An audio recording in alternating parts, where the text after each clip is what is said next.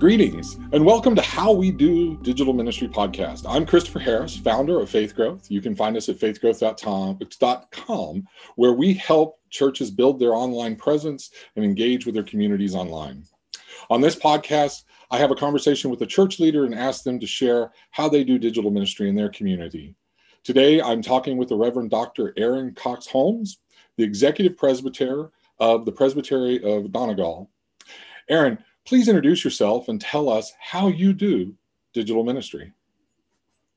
Thanks, Christopher. Gosh, it is great to connect with all of you over these airwaves. Um, a little bit more about me. I grew up in Southern California, now am transplanted to Pennsylvania. I have been here in this presbytery for 11 years and previously in another presbytery for 19. So I've been 30 years in, in leading mid council ministries. I am married, have a husband who is a pastor, have two kids. My daughter Meredith is getting married in three weeks. Oh, wow. So if I have any brain left right now, it's it's doing pretty good. um, how I got into digital ministry, um, I am one of those who, from the moment I was handed a computer in the early 80s, I loved my computer and my computer loved me. And we, um, although I am not a digital native in the way that my daughter is, who, um, when she was 18 months old and I asked her to bring me a mouse to feed the snake that belonged to my son, she came dragging the mouse from the computer behind her. You know, so she grew up in That's this world. But oh, I love that story. That's awesome. But I I grew up with it. Um, when um, in the mid 2000s, um, it was time to go and do a doctor of ministry. And I went to the only place in the country at that time that was doing a doctorate in um, the revitalization of the church in the digital age. And so that's where I did my work. Um, my particular focus was on sermons and how it is that a pastor can um, insert a, a film clip into a sermon with, as I put it in my thesis proposal, without having them both suck by doing it.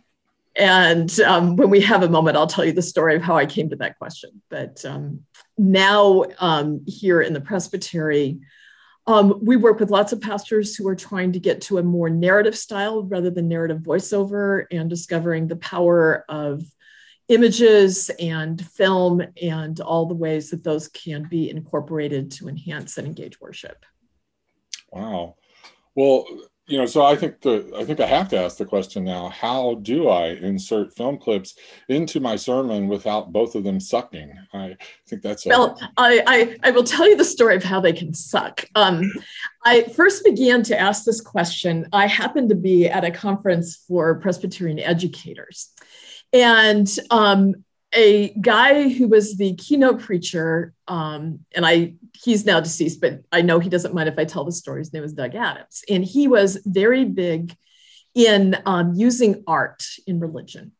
Well, he decided that he wanted to preach his keynote sermon, and that he, when he came to a powerful moment in this sermon, he was going to use a film clip to illustrate what he was saying. Mm-hmm. So, what he did, he was up in this pulpit and he has reading glasses on, and he is reading from a manuscript. And the moment came when he wanted to use the film clip. So he put it down his sermon, took his glasses off his face. He came down out of the pulpit. He walked all the way across the chancel where there was one of those big projector carts that had a big CRT monitor and a VCR. And he was turned on the film clip, but it wasn't queued up quite right. So it went a little forward, it went a little backward, it went a little forward. And then it turned out to be the film clip from E.T., where E.T. is saying to Elliot, I'll be right here. You know, the most affecting moment of E.T. Mm-hmm. So he showed that, he stopped it. He walked all the way back across the chancel. He came up into the pulpit. He put on his glasses. He picked up his manuscript. And then he looked out at us and he said, Wow, that was powerful. And it was like this this light bulb went on for me because it wasn't powerful it was hysterically funny. It, it, was monty python. Yeah. And it sucked. Um and so i came to you know the the doctoral work with well well what is it that would let us put a film clip into a sermon and have it not suck And it turns out that it, it largely is in the, the transitions. Um, I think that we can learn a lot actually from what happens in on a computer when we hit something called a hypertext when you hit one of those little underlines mm-hmm. and it immediately takes you someplace else and so this idea of how do we go in a sermon to a clip and even more important how do we come back became the the presenting question of my thesis wow I haven't really thought about it in that depth before, but no, that's important that yeah, it would be the transition. well, it really that, is. That particular example, um, you know, because today if I was to do it, I would just do it in the middle of a bunch of slides with the clip and everything. But that example really hammers home him getting out of the pulpit, walking over to a good old fashioned TV cart. Yeah. and I'm assuming it was a VHS if, if it was, yeah. exactly. Yeah. oh, yeah. Wow. Yeah that is that's a good story about how you ended up on that. Um, so tell me, um, you know, I, I, I, like the phrase that you used right before we we were talking just a little bit before we started hit the record button. You know, and you know you were talking about so you studied preaching you know with a screen and now we're having to learn how to preach for a screen or on a screen. And tell me what what do you think that's uh, like or what do we need to learn or how you know where are we at in this kind of iteration and learning as as preachers? Well i i actually think it is a huge learning moment for us as preachers. And again if we go back to one of the things that i get to teach on occasion is this whole question of preaching with a screen and how you do it. Mm-hmm. and so one of the things that we have if you are standing in a pulpit and generally it's best to stand here and then the screen is over here so it forms uh, like a composite when you're out and looking at you. And so since we read from left to right you read the preacher then you go and read the screen and what happens is you are trusting people to then be accompanying seeing in their field of vision both you and the pulpit and also the screen and so they're holding it together. Mm-hmm. So, for instance, I do a sermon out of Mark 8 and 9 where Jesus says, Anybody who wants to be my disciple must take up their cross and follow after me. And in the sermon part, I say that in the Greek, that following after has a physics to it that's being pulled along. And I say, um, like a mother duckling pulling little ducklings in her wake, or even better, um, and then we go to um, in Star Wars when the the first um, now episode four, but the original Star Wars, where we are sitting and we are watching, but suddenly there comes a moment when the film shifts, and we go down into the it's the canyon race, and all of a sudden it's the first person perspective, and we are being pulled in and following along with Luke Skywalker. and in the same way, Jesus is pulling us along as disciples. So when we get to that point in the film clip, um, I then say, Well, I don't want to describe it to you. Let's watch. And so then I step and I look at the screen along with the people. Mm. And so the focus then becomes the screen. And then it comes back to me with the Star Wars image that they composite. So um, there's such amazing things that we can do with film and with art when we can do that. But now, when we're in this era where right now many preachers are preaching only on Zoom, um, it is you can't maintain that compositing very well. You can do it if you're spotlighted down at the bottom, and then the film clip is on the major part of the screen. Mm-hmm. But I think that the whole methodology of how we move from the narrative voiceover of describing things into the actual narrative of the film or the art um, i'm not quite sure how we're going to do that um, i have watched a lot of sermons over this year and i've watched that many pastors who were much better at narrative and weaving other elements into their their services and their sermons the, the all the multiple intelligence stuff mm-hmm. all of a sudden have gone to much more narrative voiceover because many times they're staring into camera and there's nobody else in the room at all. so I think it's it's a learning curve. Um, I think it's going to be even more of a learning curve when we go back into sanctuaries and we're partly in person and we're partly hybrid. And so then you have the screen that people are watching in the sanctuary who are in person, but people who are joining by live stream are then going to be watching people watching a screen on a screen. And yeah. I I think all of this, the art forms of how to do that, I think is kind of the next generation of transition almost. And um, yeah, well, it's it's. I mean, what I find interesting is someone who um, has experience like in that AV booth where none of us, uh, uh, where honestly, when we were doing our jobs well, nobody knew we were back there. I, I think what we're seeing is more and more, you know, how are we bringing them in to actually be planners with us and co-creators of the worship experience? Um, because yeah, that's all these little pieces are very important and it ta- it's you know it's no longer just happening in the pulpit it's it's happening together in tandem with you know your team um, right.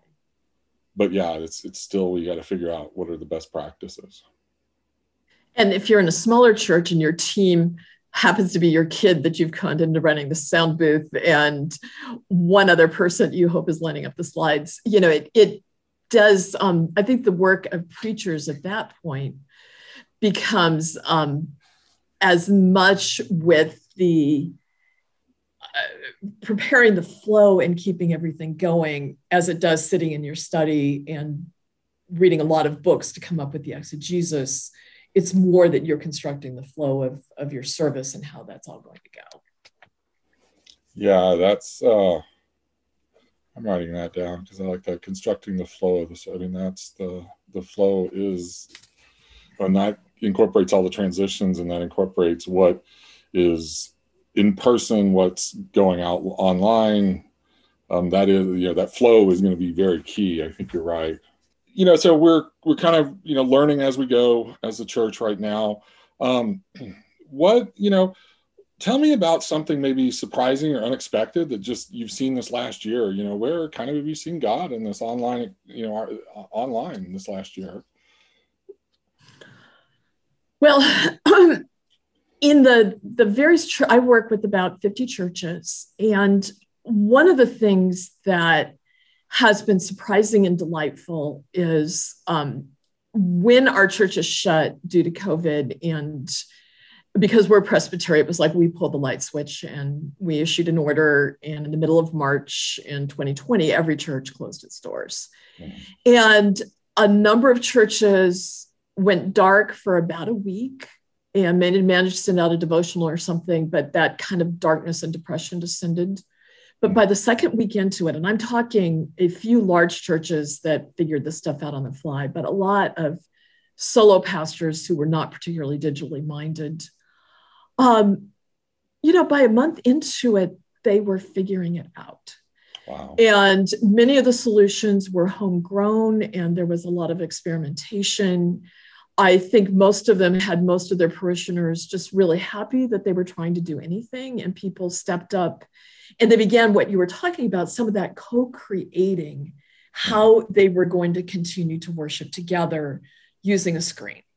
Um, or in some cases, jimmying together some sort of a drive in kind of thing and broadcasting over, um, over FM, but how they were going to do it all and that incredible resiliency in the middle of exhaustion and having to suddenly acquire a massive skills that they had never had to have before is a real sign of i think of the holy spirit just moving and nudging and keeping keeping the word going um, going forward and and and um, that kind of moving beyond survival to making sure it all happens so that's been a joy. It's been a joy to watch the ways that relationships develop. Um, I think for many congregations, it's suddenly not that they'll just pray for their homebound, but they're going to find ways to get a device into the hands of the homebound so that they can be joining in worship and be seen. And all of that are, are great gifts that will continue forward with us. And I'm very grateful for them. Yeah, I mean, it's, you know, out of necessity. And then we're just learning the ways that it helps us even connect uh, and be more inclusive. Like the homebound can participate in new ways that were just not possible uh, a year ago, you know, weren't even possible a year ago, um, and other communities that we can include. Um, but yeah, that's yeah, it's been a fun. It, I mean, that's that has been some of the blessing in all this craziness. Um, mm. So tell me, you know, because you you work with supporting a lot of churches. I mean, right now, as they're considering hybrid, or are they just considering what is worship in person going to look like while we're doing something online, or you know, what you know, how maybe could you help frame some of the questions they should be considering? um, you know, as they're trying to decide what might be the best way to proceed? Well, some of our churches are, um, rather than going hybrid, they are going to be doing a both and. Okay. Um, so that they are going to have in person services. And then for the foreseeable future, maybe forever, um, a worship team is also going to be doing a live streamed or pre recorded worship. The advantage of that is um, be, it makes it the best experience you can make it for both um, both congregations. Um, those that are working on hybrid um, are larger churches. We have one that just spent about $65,000 in order to put in about 12 cameras for various angles and is hiring a new tech team and looking to try to make it for those who are worshiping from home as much of a, of a you are right here as possible. Um, I was listening yesterday to somebody that they actually have people walking around with cameras on their shoulders, getting kind of um, up, up, close and um, comments and things like that to make people feel like they're woven in. Um, once the novelty of that wears off, I am wondering if you're watching from home, how much you will feel like you are really worshiping there and how much it will still be that you're watching something happen on a screen fairly distant. Um, in my area, with um, working for so many years on working with pastors to integrate art and film into their their worship, there are many copyright ways to do that um, because of an educational provision in copyright law. Um, I think a lot of churches are blatantly skirting with or violating copyright in the kinds of YouTube videos they show or, or other things that they're showing. And once things are back in person and you're performing a number, but you're streaming it, whether you have the copyright to do that or not, um, I, I don't think the copyright law has kept up with where we are. And I think that's going to be a big mess in the next decade, is what I think.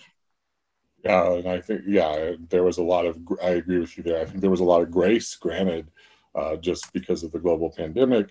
I know several publishing houses that publish church music were just carte blanche, open license for the uh, yeah, for the year. But right? that yeah, that plus, you know, and I don't even understand copyright that well, but yeah, there's so many different facets from in person to streaming is one to then when the stream's over that's a recording now and right. churches by and large i I, I barely understand it. What I the little bit I understand, so I get how our churches don't really get that. There's you know it's a lot, and it will become a bigger issue once this is over because the the grace will be gone and they'll want their their fees, which mm-hmm. um, but I do think, you know, kind of circling back to where you started first, that I, you started, you know, a lot of churches are going to do both, uh, two experiences. And, um, you know, the more I've thought about it, if I was at a smaller church, I think that's the way I would do it because you can produce it easiest. I mean, in a lot of ways, from a financial standpoint, you're not going to have to buy a lot of new equipment. Your iPhone, you know, your iPhone could do it or whatever. Um, you might need some new volunteers to help with the extra production during the week or whatever. Um, but I think it's the easiest way. The more I've thought about it, I, I, I, think that is the easiest way for our smallest churches to have two experiences that are very uh, that are high quality for the two different audiences or the two different worshiping groups. Whereas doing the hybrid, like a true hybrid, it, yeah, twelve they got twelve different cameras and cameras on the move. I mean, that's probably what it's going to take. And then I think your point about what happens when the novelty wears off is it just another TV show at that point? That yeah, no, I, I, anyways, I just, I say that because I've been thinking the same way that it seems almost easier to do two experiences. And um, I think the exception to that is those who are more elderly and homebound, but have figured out how to be able to watch a feed.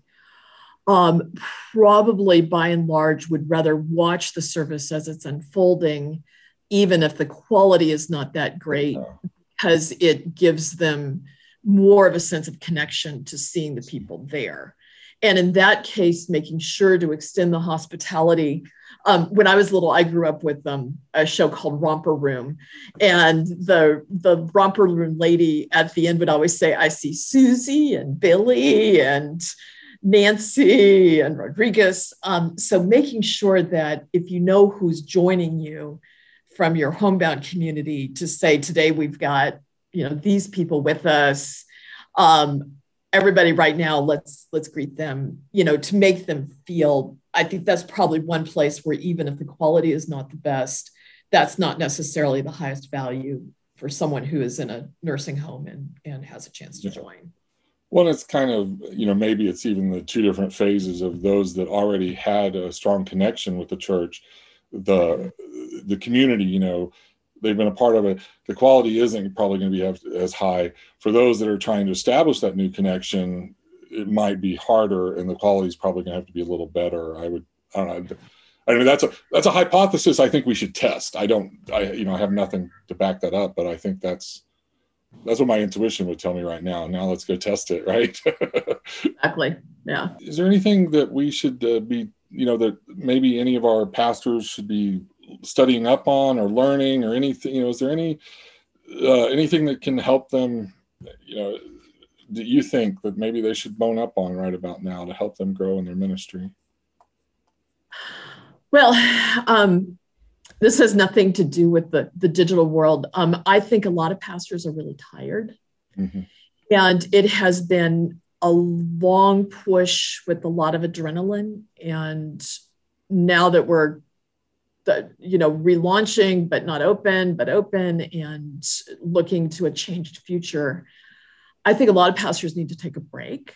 Um, while worship is still online in many areas um, one of the things we did here in donegal was we did a donegal festival of worship over last summer where 15 different churches agreed to host worship for a sunday.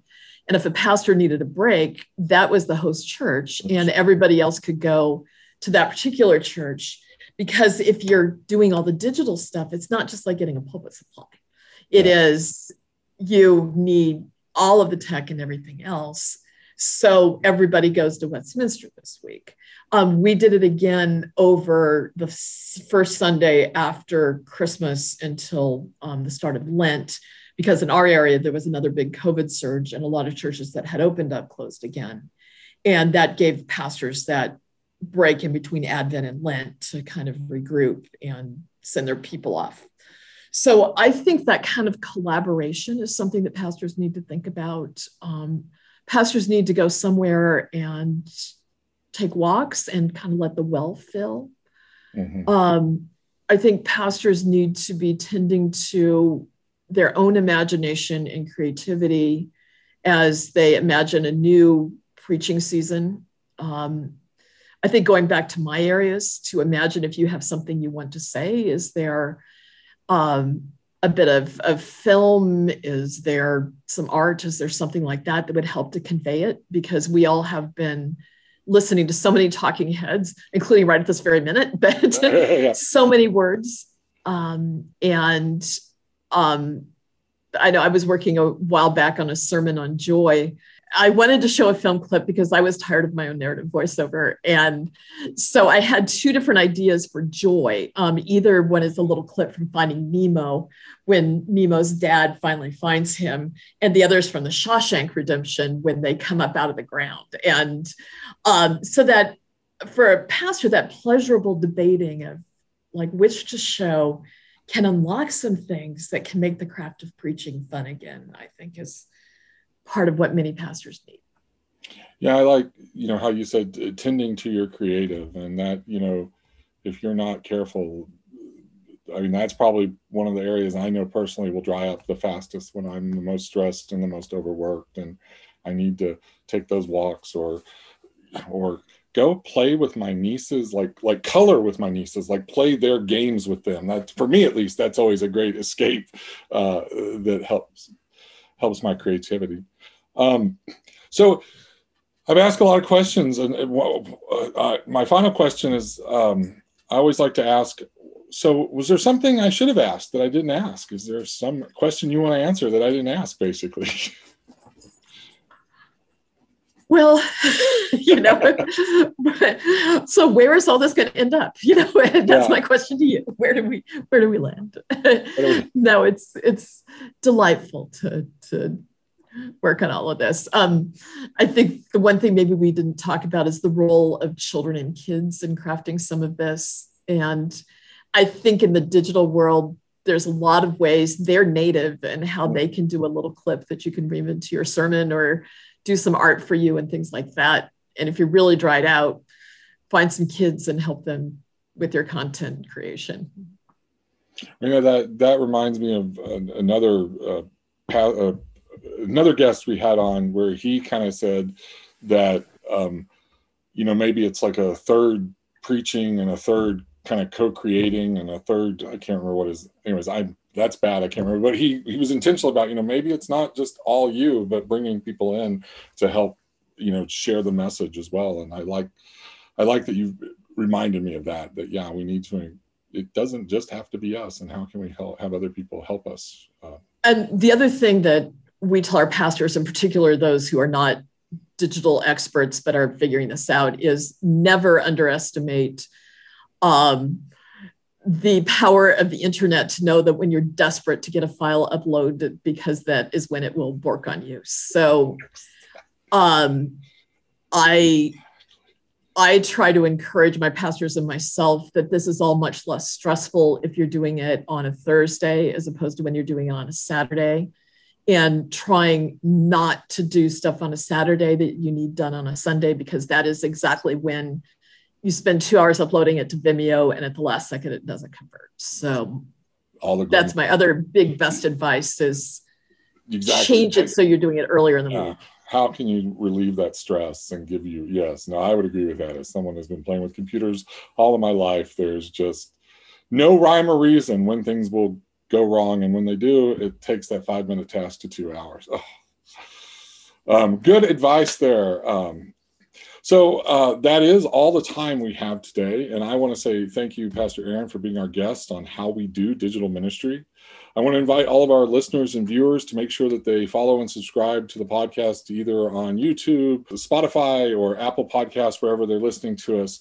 Uh, Pastor Aaron, how can our listeners find and follow you online?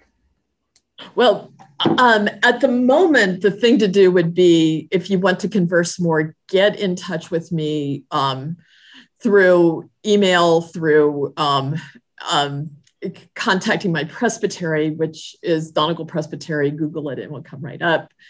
Um, we're actually in the middle of redoing our website, and then we'll be back to more social. But at the moment, it's that part is kind of a mess. Okay. Well, we'll be sure to list the link to the Donegal Presbytery website in the show notes. I'd like to once again thank everybody for listening.